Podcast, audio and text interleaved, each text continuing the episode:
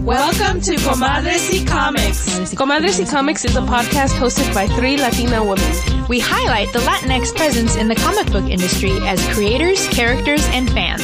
Join us as we talk chisme, comics, fandom, and beer. Hello and welcome to a new episode of Comadres y Comics. This is episode 144. We're your hosts. I am Sarah. I'm Kristen. And I'm Jen. Hey guys, how's it going? What's going on? I know guys out there in listening land, we were gone for 2 weeks and I am really sorry. The first time Jen broke her arm, it's still broken. It's still broken. Yeah. It's still broken. It stays like that, yeah. Yeah, she's amazing. She's still working through that, you know, the pain. And the second time I just had some family issues and I just couldn't bring myself to record. So I'm sorry about that, guys, but I'm back. We're back with the whole new episode. Guys, what TV shows or books have you been reading that you can report to us and the listening land people? We'll start with you, Jen. What's up? So currently I have been like, I've mentioned this before that I like Chinese fantasy like shows, and like Netflix has been like a great place to watch them because they've just really been like putting them out and like subtitling and stuff like that. But even before, it's a specific kind of genre called wuxia and shanxia, and I'm probably like mispronouncing them really really badly. Mm-hmm. But there is another genre called Danmei, which is basically like boys love, Chinese boys love. And I have fallen into a pit. Like, I think I have spent like, I've spent quite a bit of money, like buying books and stuff like that. And now that I think about it, I'm wondering if these, because they're made by Seven Seas. So I think you could order them, Kristen. So yep. Heads up, I'm going to be ordering some books from you. And because like this is a genre, and like this was one type that I knew like was like there was TV shows. The really famous like popular one right now is called or not right now, but it's been popular for a while, and I watched it when it was available on like on Netflix a while ago, called The Untamed. Well, there's another one called Word of Honor that I'm currently watching right now. And literally like it's so good because it's got the martial arts. It's got like it's got like action and like fighting and like magic and stuff like that. And then there's two gay guys talking about like existentialism and making out, you know, it's cool. As they do. That's awesome. And currently right now I'm reading one called Heaven's Official Blessing that also has an anime that's really, really good and also on Netflix. And they did an English dub of it that's on Funimation right now. That they did a really great job for it. So that's what I'm watching right now. I'm watching Word of Honor and I'm reading Heaven's Official Blessing. So yeah. That is super cool. What about you, Kristen? What's going on with you? What are you watching? Well, anyone who knows me knows that it is Bachelor season. We are down to the last finale of this season, and it is a doozy. We had last week, our fantasy suite episodes where the last three women get to go into a hotel room with no cameras or anything. And so he has three women. His name is Clayton. He went to the fantasy suites with the first two women. Then the last woman is sitting at the table during her date and is like, look, I can't get out of my head that you might have been intimate or might have told the other women that you loved them. And, you know, just so you know, that would be a deal breaker. Oh, my God. As soon as she said those words, he completely turned around. First of all, he tried to keep it from her that he slept with both of them. He tried to make it sound like he only slept with one, but he slept with both of them. But then he had the audacity to tell her, yes, I slept with both of them. And yes, I told them I love them, but I love you the most. It's pure Bachelor gold and why I watch this show. Oh, my God. And it's going to be a 2-night finale starting tomorrow. And I cannot wait. And then there's the period of time that I get sad because there's nothing in between. Okay. And I think The Bachelorette and Bachelor in Paradise are coming, so that'll hold me over. I have a question for you, Kristen. Yes. Have you watched Love is Blind? Yep, I sure have. Okay, because literally I just finished watching it with my roommate because I was just like, because my favorite reality life thing is Say Yes to the Dress. Yeah. Oh, yes, yes. But I hadn't been able to watch it, and I hadn't watched it in a while. I think because I think it had been on Netflix or something, but now it isn't. So I was just like, man, I really, really want to watch. So I was just like, what new trashy reality show is there out there? And then people were talking about Love is Blind. I was just like, all right. I usually don't watch these things because they're so I really don't like them. Yeah. But I watched Love is Blind and I was just all like. There's two seasons. I was like, if you've only watched this season, there was a season 1 too that was. No, I watched season 1 first. I haven't watched season 2. Oh, but season 2 is even better in my opinion. Is it? Yeah. I don't know. Season one was a lot. Yeah. Season 1 was a lot. And what was that? Oh my God. Jessica. Yep. And there's a Jessica in this season 2 who's even worse. Oh, are you serious? Yes. Jesus Christ. This is not to the Jessicas out there. Man, don't do what they be doing. Seriously, that lady. Oh my God. Yep. Mm-hmm. So, yes, I am a purveyor of trashy reality dating shows. I love them. I love them so much. That's awesome. Well, I recently started watching The Gilded Age on HBO Max, which is kind of a story about the rich elite, the old money in New York and the new money in New York, the Rockefellers and stuff like that. And there's a lot of cattiness to it. I love that. The costumes are great. The storyline is great. So I'm really enjoying that. Did you ever watch Bridgerton? Oh, absolutely. Yeah. Yes. I'm all about those time period pieces. Period pieces. I love those. I'm also watching Bel Air on that's right. It's on Peacock. I forgot that it started. Yeah. Now Bel Air is kind of like a reimagining of the Fresh Prince of Bel Air, but in modern times. Mm-hmm. So you have a whole new set of actors and stuff. And it actually takes a real more serious and dark tone, but I really, really am enjoying it. I super am enjoying it. I love all the actors. There's a lot of drama and a lot of really great acting, and the storyline has been really good. I've seen that it's been getting some hate, but I really enjoy it. Yeah. I genuinely enjoy it. I'm also watching Grand Crew, and that actually came from me finishing watching Bel Air, and then it was okay, so now what? And then it pops up something similar, and in Grand Crew is sort of it's 6 friends, and they're all most of them, I think only 2 of them didn't graduate college, but all of them are college graduates, and they hang out. It's sort of like a Friends, but really, really intelligent and funny. Mm-hmm. And there's a lot of they're all Black. And so it makes it really funny because a lot of the similarities between Black and Latinos comes about. And it's just so hilarious. It takes place in LA. So it really, cool. It's really, I think it's awesome because you can see a lot of Fairfax and just a lot of places in LA that get highlighted on the show, but it's just freaking so funny. I mean, I can't recommend it enough. It just makes me laugh all the time. I mean, from Black people being in therapy, from Black people drinking wine. They're like, wine is cool now. It almost seems like you had to be there because it's a really, really cool ongoing joke. But anyway, it was just really, it was so funny. And the episodes are so short. I think they're 28 minutes or something like that, but I actually ran through 5 or 6 episodes all in one sitting because it's just so hilarious. I had to force myself to turn it off because I had to go to sleep. But it's so good. It's super funny. But that's actually what I'm watching. I've been watching a lot of freaking stuff like Pam and Tommy and the Dropout, and those are on Hulu.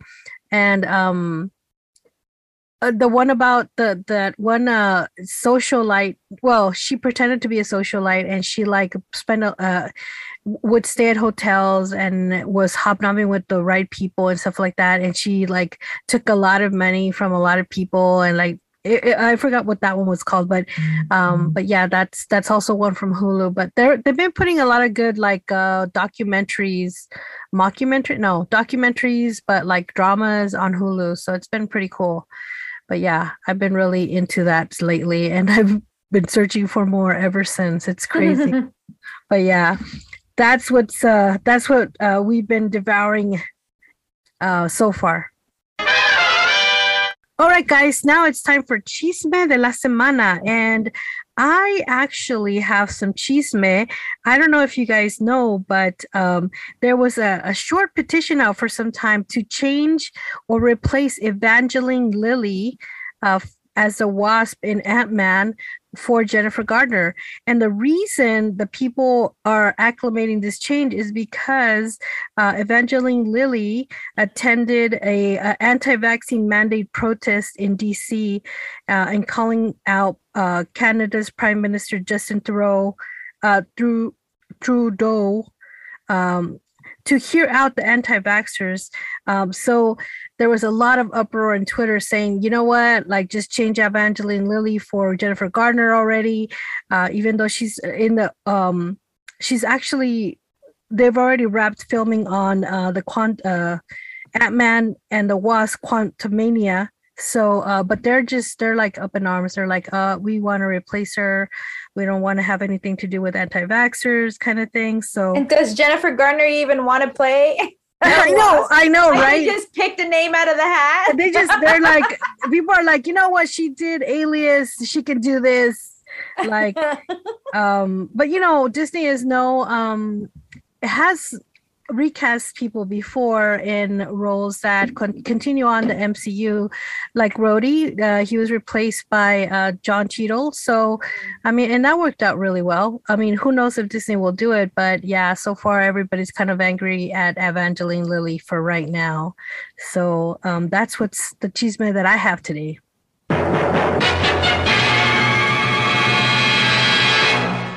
All right, guys, now it's time for On My Radar. What is on your radar, Kristen? So this last week, I read a pretty awesome book called Trial of the Amazons, and it was a #1. And what's interesting to me is this is the first crossover to happen in a Wonder Woman storyline in a very long time. And so what I didn't know, because I hadn't really been reading much of Wonder Woman, is that there are different factions of Amazons. And so for those of you who listened to our podcast in the past, we talked about Yara Flor, who is the Brazilian Amazon and the first Latinx Amazon that we were talking about. There's also Nubia, who is a Black Amazon from the Bana Migdal faction, and I can't remember what Yara. Oh, the Esquecida is Yara Flor's faction. So there's three factions, and as the title suggests, there is going to be some competition. But one of the things that I really loved about this book is how very, what do I want to say? Like non-apologetic they were about portraying Diana and her love interest, another woman. It was just very cool and nice to see the storyline unfold and it to be treated just like normally. Mm-hmm. So I really like that. And at the end of the first issue, there's a death. It's a huge death. I won't say who it is. If those of you want to pick it up and see it for yourself, but it seems like it's going to be kind of also like a murder mystery where, because this death is a big deal and people are going to want to know who killed her. So The book is Trial of the Amazons. This is number 1. It is available at your local comic shop now. And you can follow the series. It is just a 2-issue miniseries, and it's going to lead into another big storyline going on within the Wonder Woman lore. That sounds freaking amazing. So she's having a relationship with another Amazon, and then there's a death that happens at the end of issue 1. Yes. I was going to say episode 1. So that's super exciting. Oh, that really sounds really cool. And you said that this was a short issue series that's going to lead on to... This is a 2-part series, yeah, that is kind of bringing all the factions together and then is going to lead on to the ongoing Wonder Woman story. Oh, that's super cool. Awesome. Oh my God, I have been waiting for this moment for so long. It feels like so long. What time is it, Kristen?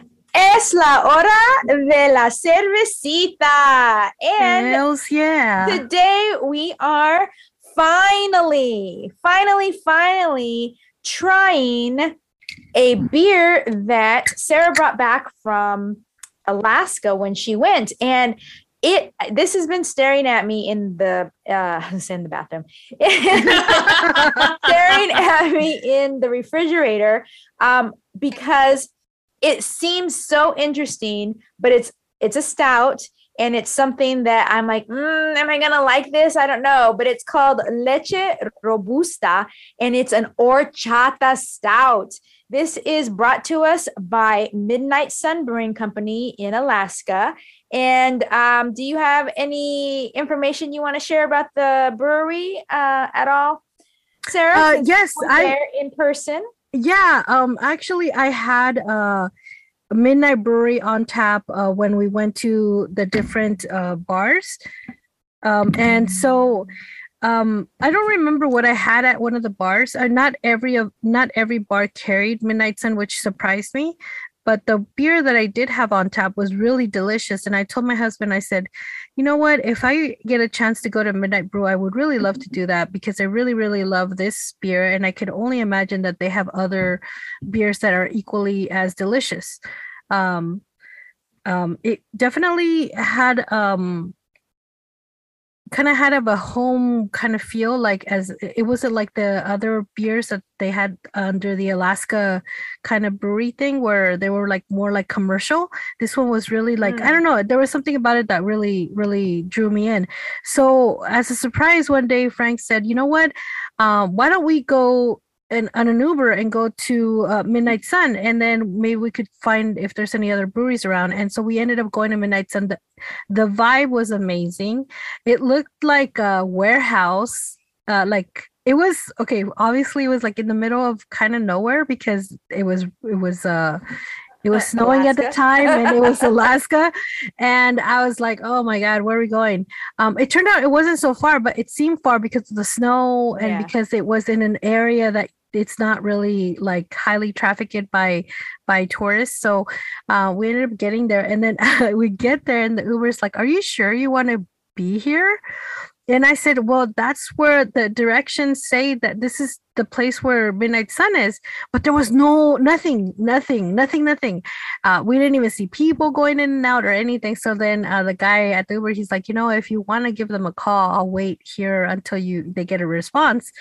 So we were in the car. It's interesting that the Uber driver didn't know any information about the brewery. Isn't that usually where they go pick most of their people up? Right.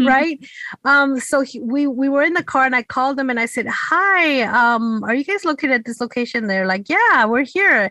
And I said, okay, because it seems like it's abandoned. And I'm in the Uber car, and I don't want to get out if this is not the place. They're like, yeah, we're open. And I go, okay. So like, I'm standing in the first floor, but I see their second floor. Where do I go? They're like, she's like, oh yeah, like you must be on the back side. In the front side, there's an actual sign where you can go upstairs. And so we actually entered through the back entrance. So we had to go up, but once we got in there, the vibe was so chill. There was great music. Everybody was super nice. And we got served right away. We got like tasters and a flight, and it was really great. They have some art on the wall. They had some local people's products there for sale as well, like there was this one cool thing where it was like a knitted kind of like a koozie, but it was knitted. It looked super cute. I mean, I don't need a koozie, but it was super cute.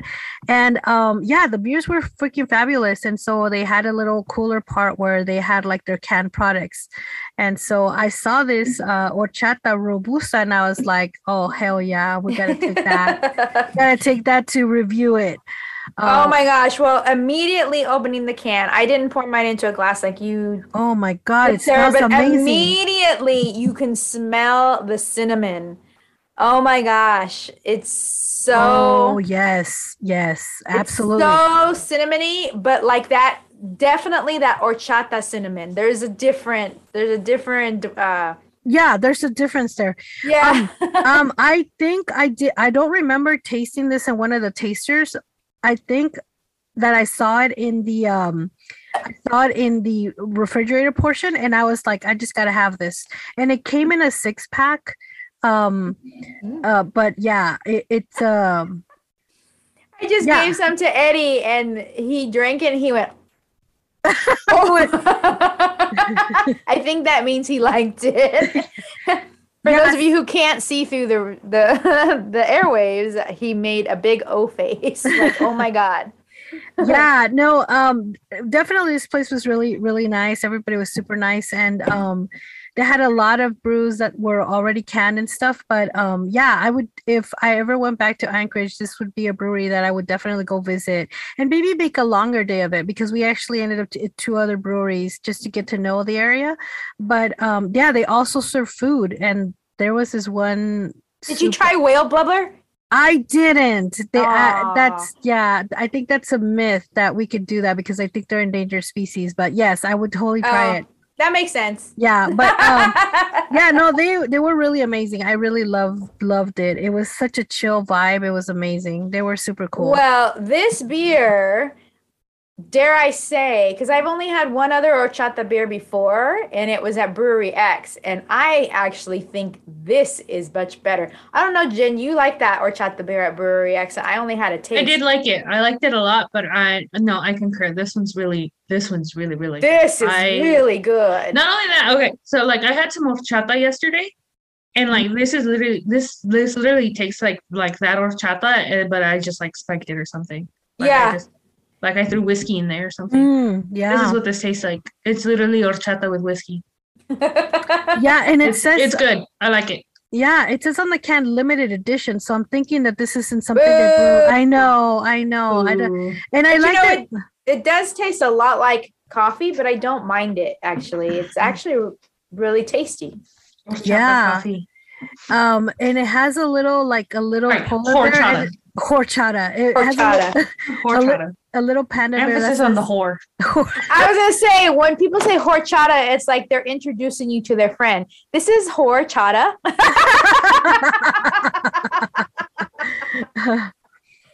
I like that they make it a point to say made in Alaska and brewed and packaged in Anchorage, Alaska. I thought that was really cool. But yeah, no, I didn't try anything of their food there, but it all smelled amazing. Nice. When they were like walking it by. But their brews, I'm telling you, it has this sort of like this home. It's sort of like when you have like soup at home compared to soup out and about. Like it's sort of like it has more of a like a homemade feel, and that's how their beers feel to me. Nice. They have like a good choice, Sarah. Yeah, isn't it? Oh my God, I love it. Top tier. Absolutely. I mean, from the smell of like the cinnamon, I poured it really rapidly into my glass, so I had a lot of head, and I think that little brought out like a bit of a kind of a caramel feel to the taste. That's why I didn't pour mine out though, because like I can't tip my glass right now, so I'm gonna get nothing back right now. Yeah. But I mean, I think it worked in favor of this beer just because it just felt really like a caramel kind of nut sensation at the beginning of the sip. So what do you guys think? Well, this is our second brew review using our new rating system, our new finger system, our review is 1 to 5 fingers. And if it's an amazing review, we even can go 6. So I am going to give it hand-mouth. I'm going to give it 5 fingers. You know what? I'm going to agree with that one. And I'm also going to give it 5 fingers. I am, you know what? It's been in the refrigerator for some time and I just didn't know what to expect, but just tasting it and knowing that I've had horchata before brew. Yeah. Kind of a horchata inspired brew. This one really like brings it. It really brings it. And mm-hmm. I love it. I have a question just from your limited time there. Horchata is definitely a Latinx flavor. Were there, like, where do you think that Alaskans got the idea? Was there a big community that you saw of Latinx residents? Actually, I'm so glad you said that because Anchorage has the most diverse culturally high school in the United States. Really? Yes. There's a lot of people that immigrate or reside in Alaska that are from totally different parts of the world. Mm-hmm. So I think that they do tap into like different cultures and bring that to like for instance, like this horchata leche stout, robusta. So I think that there was maybe somebody that they met, or maybe one of the brewmasters there is Latinx, and there's yeah. So I for sure thought going to Alaska was gonna be like all like, you know, either like native people from there or white, mm-hmm. but it turns out in Anchorage, for sure, they have like the most diverse, different types of people from all over the world that go to school there and reside in Anchorage. Yeah. Well, that's cool. Yeah. So, Jen, how many fingers do you give it? 1 finger. 1 finger in mouth. Yeah, it's good. I like it. It's very flavorful. I really like it. It has that more like kind of like almost like Mexican coffee, but with like the underlying like rice taste that like you get from horchata as well. So it's pretty good. I like it. It's definitely not a fist because like it didn't like surprise me. Yeah, I mean, it's mostly because I already heard you guys talking about it before I was able to successfully open my can. Oh, like I had a little bit of trouble. Okay, but it's pretty good. I really like it. I really like the spices in beer, like that one Christmas one that we had that was very spicy, like cardamom and cinnamon and nutmeg. Mm-hmm. I really like that. And I really like this. I am really, really enjoying this stout. And I'm beginning to have to stop saying that I don't like stouts because I'm at this point liking more than I'm not liking. So that's how I feel towards IPAs. Yeah. Like, I'm just going to be like, I will maintain for the reputation that I don't like IPAs. But I have willingly bought IPAs at Bevmo. So we didn't mention this is a 6.0 ABV, and it is getting 5 fingers all around. Absolutely. I'm also kind of a little sad that the can is like a short regular can instead of a tall can. But like I said, it came in a 6-pack, and maybe you were able to order it online. I'm not sure, but again, this was a limited edition. Thanks, guys. I mean, I really, really am enjoying this, and I feel like the weather just really allows for this horchata stout, this leche robusta, and that only sounds a little bit kinky to me because it's robust milk, and so I just feel like it has something to do with the sexual on you. Robust milking. Got it. Yeah, got it.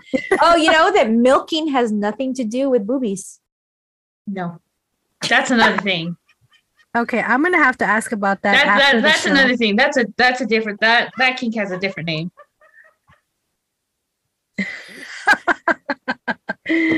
Oh. All right, guys. Now it's time for our book review. What are we reviewing today, Jen? Speaking of milking, sorry,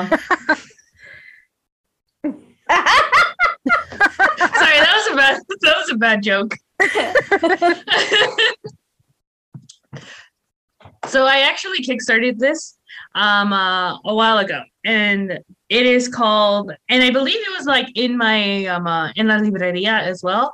It's called Comrade Himbo, and it's been in our like to read like, because like basically everything that I get like an ebook version, and I usually throw that into like our like Google Drive, and I'll be like, if we need something, here we are. But I got this a while ago, and it is an anthology series of basically like gay comics and stuff like that. And it was a lot of fun. Like, I remember reading it when it came out, and I was just like, oh, hey, this is fun. But it is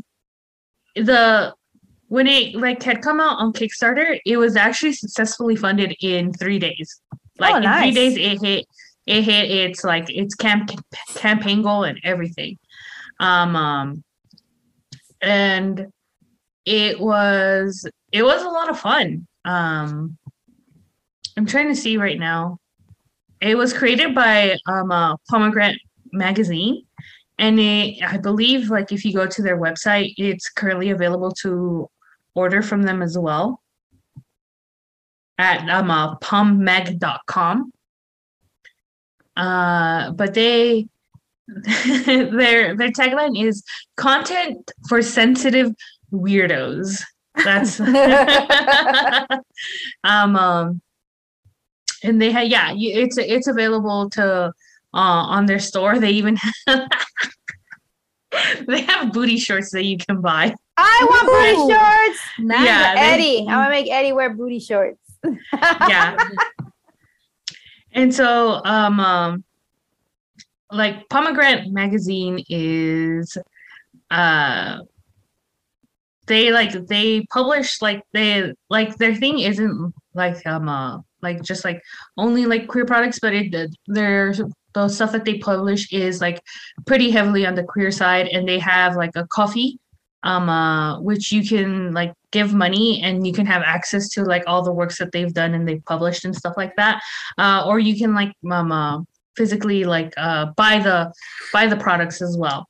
But I really enjoyed the story, and personally, like my favorite story was, I have it right here.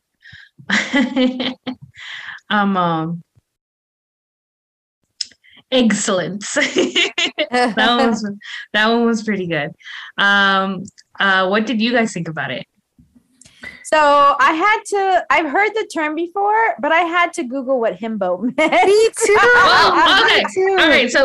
So himbo is basically a beautiful but stupid man who's respectful.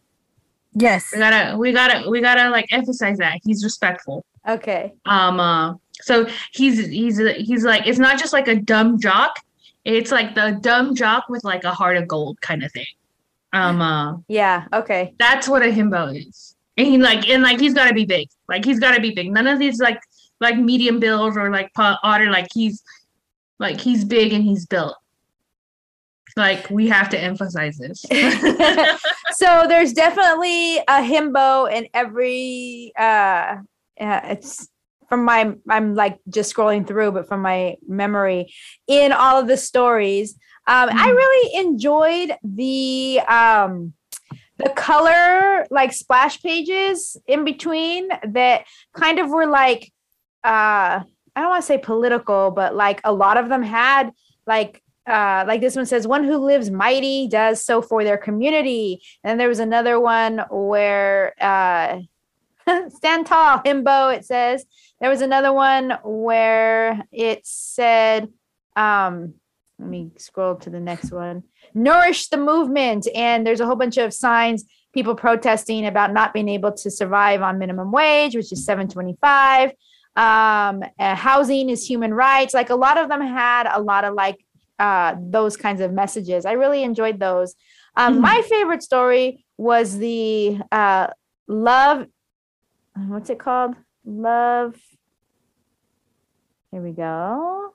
Painted Love. There we go. Where we start out with one of the characters texting and they're meeting up at 4 a.m. and you don't know what they're going to do. And they're going out and you don't know if it's just a friendship, but you kind of get the idea that one of them likes the other one a lot, but then you don't really know if the other one is, if it's unrequited, but it was just really cute. I really enjoyed it a lot. And they're going out to like do some like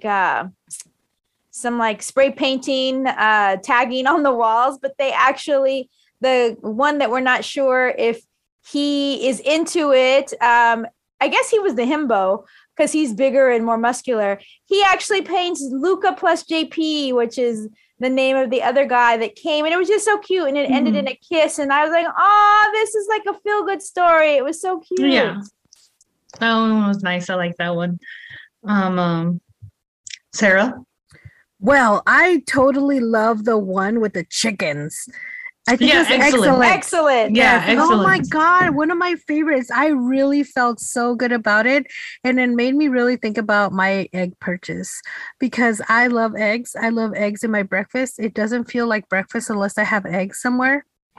And so my husband's all like, why do you always eat eggs? I'm like, because eggs can be eaten in all sorts of ways. You know, like there's all sorts of ways you can cook eggs. Anyway, so it really made me examine my egg purchase and maybe more conscious about being like more friendly to our local farms or free range eggs. But I thought that was so, I mean, it felt like I wanted to do that. Like that's like, definitely a heart of gold that he had. Yeah, absolutely. It was really great. For the listeners out there, so what happened is like he's out, this himbo is out shopping for eggs with a friend, and he's like, whatever, they're just eggs. And he's like, no, they're not just eggs, these are better for the chicken. And then, you know, they get to walk around and stuff, and he's like, well, we can't save them all. And then all of a sudden they hatch a plan, and it becomes a really feel good story. Hatch a plan. I know, right? I was like, and gotta throw in that pun. Yeah, it just turns out into really a beautiful story, and it was a lot of fun. And I really enjoyed that one, especially because I love eggs. And also I like the one about, oh my God, that one I really, really loved about like there's this himbo who is working at like the local grocery store. And there's a guy who starts talking crap to the cashier, who's an elderly lady, and he makes her cry. He's like, are you stupid or something? Can't you just punch in the coupon or find somebody else who can? And he literally makes her cry. So this guy comes up and he's like, you know what? That's not very nice of you. It's not very smiley. And then he proceeds to kind of like use the store's name within his argument. And the guy's like, well, F you, I'm leaving, whatever, I'm going to sue you, whatever. But one of his friends was filming him while he was defending the lady at the register, and it went viral. And when it went viral, then the company sent over a PR person to give him a plaque to commemorate and say thank you so much for being such an amazing employee. But throughout the story, the lady who was like trying to give him this award kept getting his name wrong during the whole freaking story. Like he would call her like Jaime or Alan, or, you know, like, I mean, she never got it right. And I was like, this is so bad. I mean, I can't believe, you know, like even the plaque had the wrong name on it. Like it was so stupid. And then he finds out that they actually fired the cash register lady. And he's like, why would you do that? He goes, oh, because the rules state that you shouldn't cry at the register. And it's like, wait a minute, like this is goes against everything. And so like, anyway, it turns out to be a really feel-good story, and there's a great ending to it. But I just thought that was really good. It was really well written. The pacing of the story was amazing. The art, it was just really good. I really enjoyed that one a lot.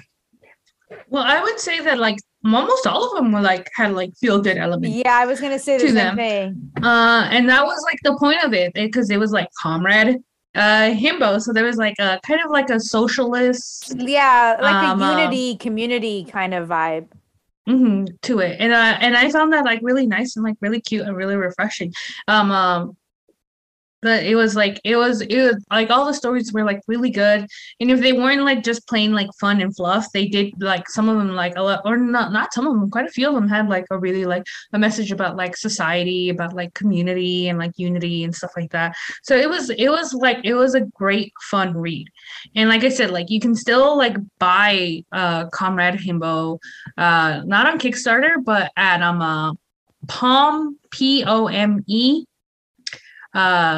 Like the little hyphen mag MAG .com, and like you right there, that's their website, and you can go buy the physical book or the ebook on their online store.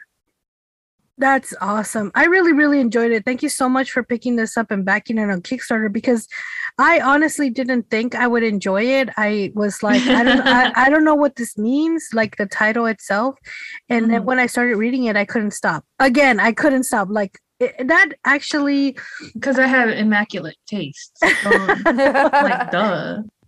But no, I mean, I sometimes it surprises me. Like sometimes I'm like, I wait till the last minute to read it, but then when I do, I'm like totally into it, and it's like I can't stop. Like I really, really enjoyed it, and I really like the at towards the end, like at the end of it, it gives you like a little bit of information about the artists and the authors of these stories. So I think that's really cool, because you could also follow them if you really like their story on Instagram and so forth. So I really enjoyed this book. Thank you so much for sharing that with us. Yeah, one of the creators, her name is Maria Carvalho, and she's actually Brazilian. So there's definitely some Latinx contribution here. You can go to her site at www.mariabelhas,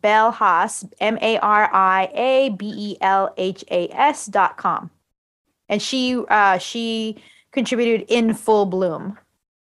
Oh, okay, cool, right on. So, are we ready to rate the book? Yeah. Excellent. What is our rating scale, Kristen?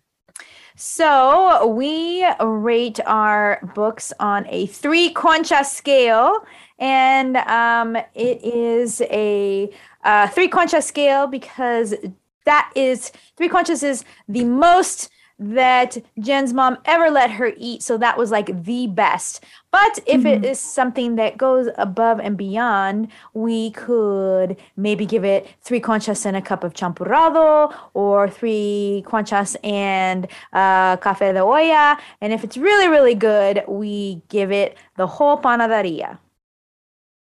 Excellent. So this is Sarah, and I really, really loved it. Like I said, once I started reading it, I couldn't stop.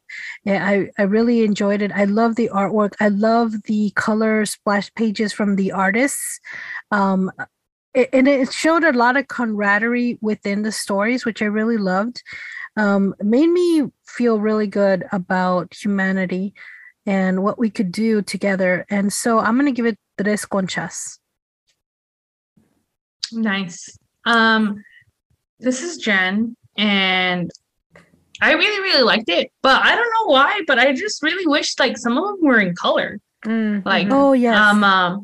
And like the production, like I got this thing like quick, like after it came out. And I didn't mind. I thought it was really cool, and like I read it, and then I reread it for this review that we're doing for it. But upon rereading it, I really do wish some of those were in color. Yeah. But I really do like it. So I'm going to give it 2 conchas. But Pomeg has like other stuff as well. And like I know I followed some of the people that were like listed in the back, either like on Twitter or like they're like blogs or like they're like coffees or Patreons. I know, like I can't for the life of me remember who, but I know I did follow some people, and they're like separate works as well. They're just amazing as well. Oh, cool. So like it was a nice little taster of like all these other people's works as well. So I'm going to give it 2 conchas, but I did genuinely like it. And I think a lot of people will like it too. So Sarah, in your review, you actually said the stories had a lot of camaraderie. Well, duh, that I totally didn't make the connection. Comrade Himbo, camaraderie. That's totally what all the stories are about. And not until you said those words did it even... like a light bulb went off in my head. So I just wanted to mention that now I get it. But I really liked all the stories specifically for that reason, that it definitely really had the theme of just like community, camaraderie, family, and a lot of feel-good stories. And I definitely enjoyed looking at the Himbos, different depictions of how the artists all depicted. Yeah. I mean, I'm still going to say I'm partial to bears, but Himbos are pretty up there as well. They're like the cousin of bears, I think. They're the dumber cousin, or the dumb and little brother. Yes. Yeah. So I'm going to give it 3 conchas. I really liked it. And I really am enjoying these anthologies that we're reading. I like to get a little taste, like Jen said, of all the different styles, not just of art, but of just writing that are out there. So I give it 3 conchas. Excellent. That has been our book review. All right, guys, now it's time for En La Librería. Jen, what do you have for us today? So today I have for you guys Reyna, the Bastard Queen, issue 1. And the little synopsis that we get is: a barbarian warrior seeks vengeance on the coven of witches that murdered her tribe when she was a child. And it's being made by Skeletal Press. And it looks like the artwork looks really, really cool. But the synopsis that we have right here is that Reyna is a world-traveling, sword-wielding barbarian witch hunter. And it tells the story of a young barbarian warrior who seeks vengeance, like on the tribe of witches, and finding her place in a brutally unforgiving world. Reyna will explore beautiful and haunting landscapes while slashing her way through monstrous threats like griffins, vampires, werewolves, and other supernatural beasts. Guaranteed to be an action-packed yet emotional story of carnage and vengeance. And then they kind of say like it's for fans of people who like sword and sorcery stories led by dark, brutal heroines, people who like supernatural comics like Spawn, The Darkness, The Crow, Solomon Kane, and Hellboy, or people who like blood, guts, and gore. Nice. Yep. So basically, it is a 24-page, fully illustrated and colored comic book written by Ryan Cummings, illustrated by Stan Yak, and colored by Dennis Lemon, and lettered by Justin Birch.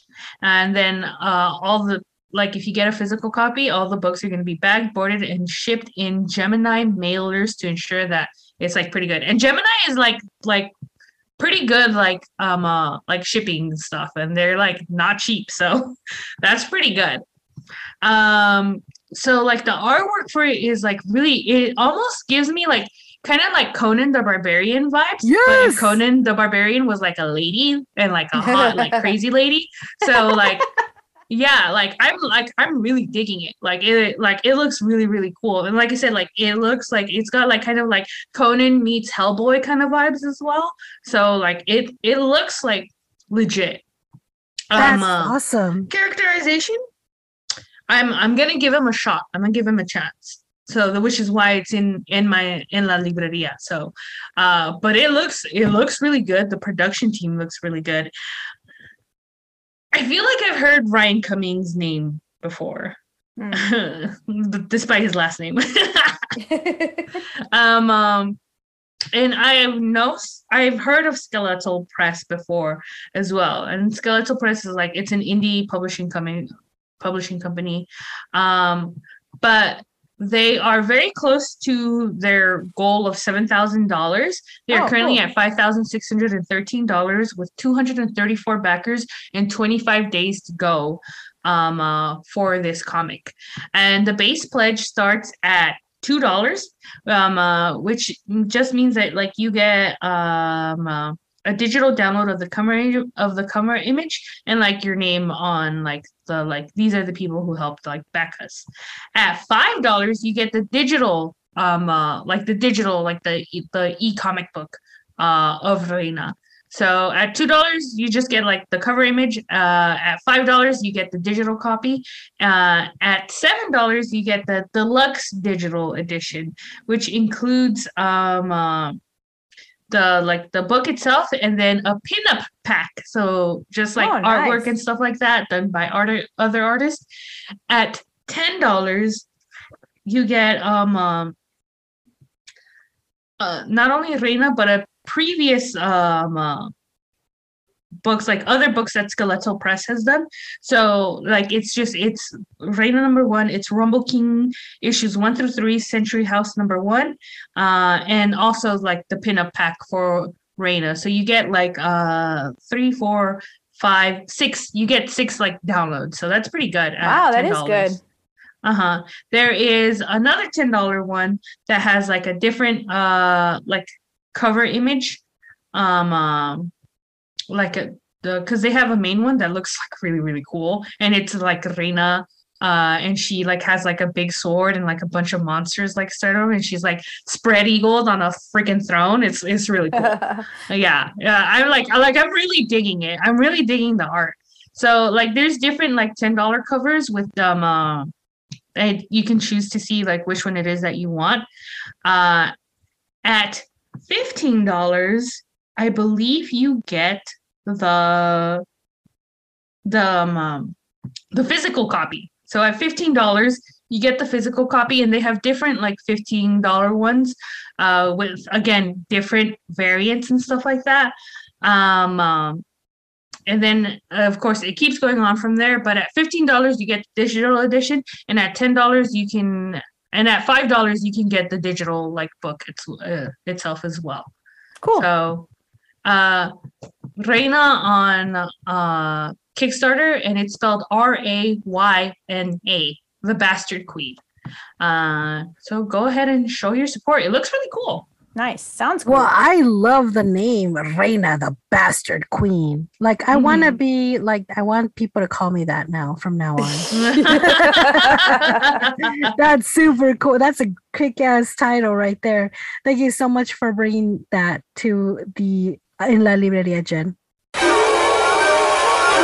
Okay, it's time for Juntos y Fuertes. Kristen, what do you have for us today?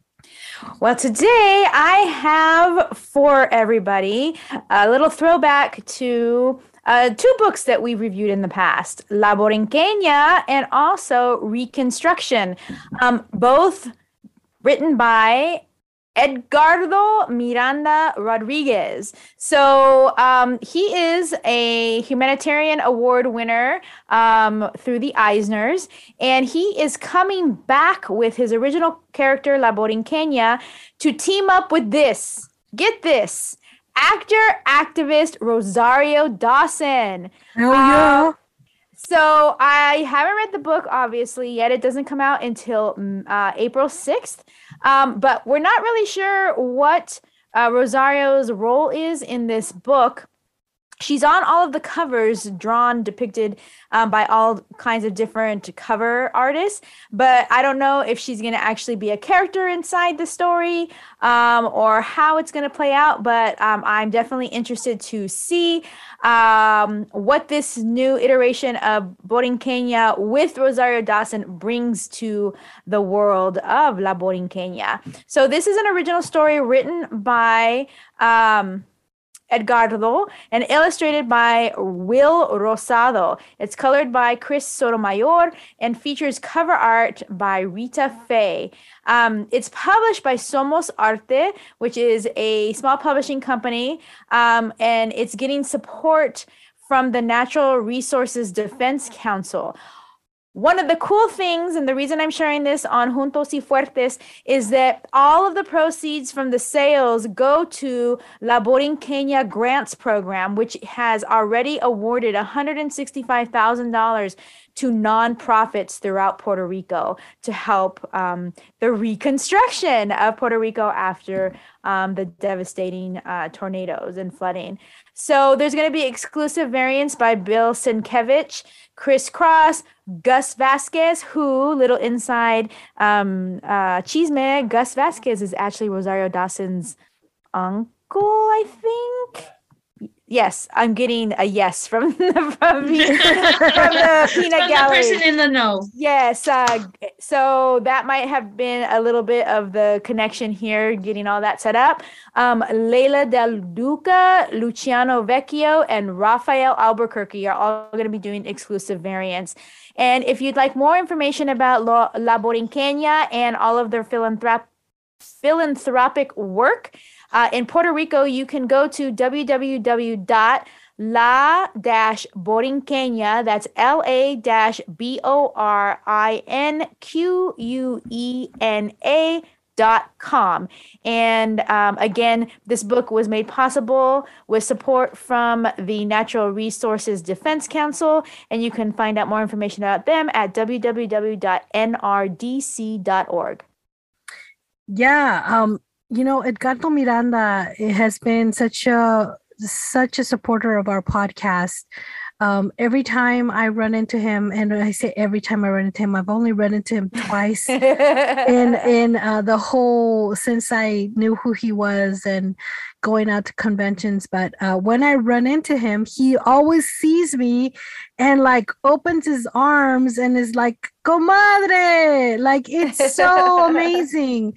He like, he just, he feels like somebody that I've known for ages, that I grew up with. Like he's so welcoming and humble and amazing. And I think he's doing great things and supporting a lot of people by sponsoring this grants program through La Borinqueña. Mm-hmm. And I think he's amazing. So thank you so much for bringing that to Juntos y Fuertes. I'm so excited to see what Rosario Dawson, I was going to say Dawson in Espanol, Rosario Dawson brings to La Borinqueña in this new story series. So thank you so much, Kristen. Yeah. All right, guys, now it's time for saludos, and saludos goes out today to Nathaniel Osoyo. Nathaniel Osoyo is launching a new Kickstarter at the end of March for Dark Mouse. And you guys, we actually did a Las Platicas episode with him, and we'll be sharing that this coming week. You can follow him at I Draw. That's EYEDRAUGH. I know, it's so smart and so like amazing. Like it's not I Draw like DRAW. It's EYEDRAUGH. And we have a really amazing Las Platicas episode with him. So do check that out by going to YouTube and looking up Comadres y Comics podcast, and you'll be able to see that full interview with Nathaniel Osoyo. Please be sure to check out his Kickstarter for Dark Mouse. He's really amazing, and we had a really great time interviewing him. So saludos goes out to him, Nathaniel Osoyo. All right, guys, that brings us to the end of this episode, guys. What is going on? What's happening? Where can they find us? What should people look for? First of all, I want to say that you guys should like and subscribe to YouTube. You should check out our Instagram. You should check out our TikTok. Oh my God, Kristen has been making some amazing videos about what's new at the comic shop and what you can order, and ask your local comic book shop to order for you and have on your pull list. Also, want to say that thank you to everyone who supported our fundraiser. That was an amazing success. Thank you to everybody that donated money and donated prizes for the raffle. That was really amazing. We really appreciate it. Take it away, girls. Yes, so you can find out all you need to know about Comadres y Comics podcast at www.comadresycomics.com. You can find out all the links to all of our social media, and you can find out our email. Always can get to us directly at what are we? comadresycomics@gmail.com. Yes, there you go. And like Sarah said, we are on all of your social media platforms, as well as all of your favorite streaming platforms. So definitely like, subscribe, share, and tell all your friends. And review. Yes. And review. Oh, yes. Yes. If you review, that'd be super cool. Also, you will find us in Modesto. And you will find us in Modesto at the end of this month, March the 25th, which is Friday, and the 26th at the Latinx Comic Art Festival. So we're super excited about that.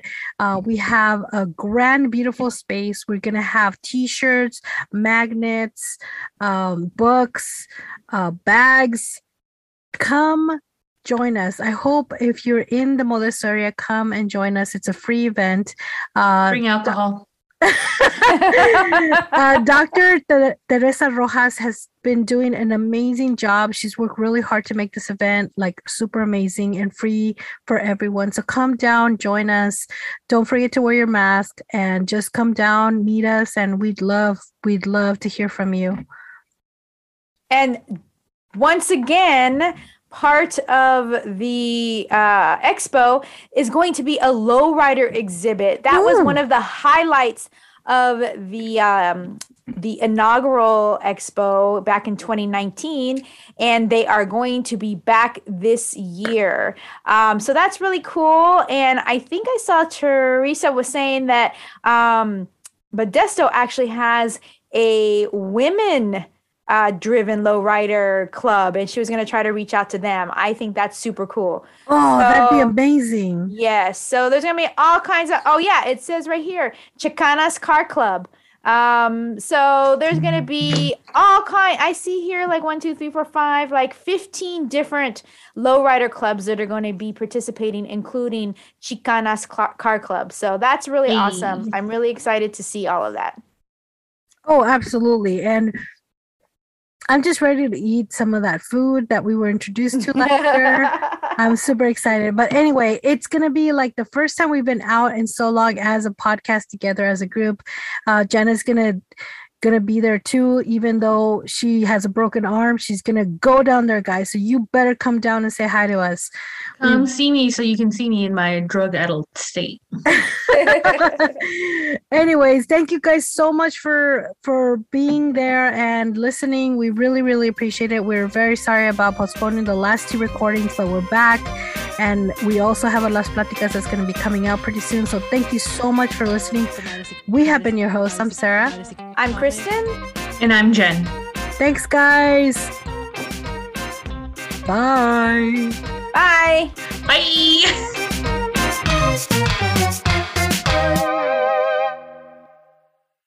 And that's on Period Network.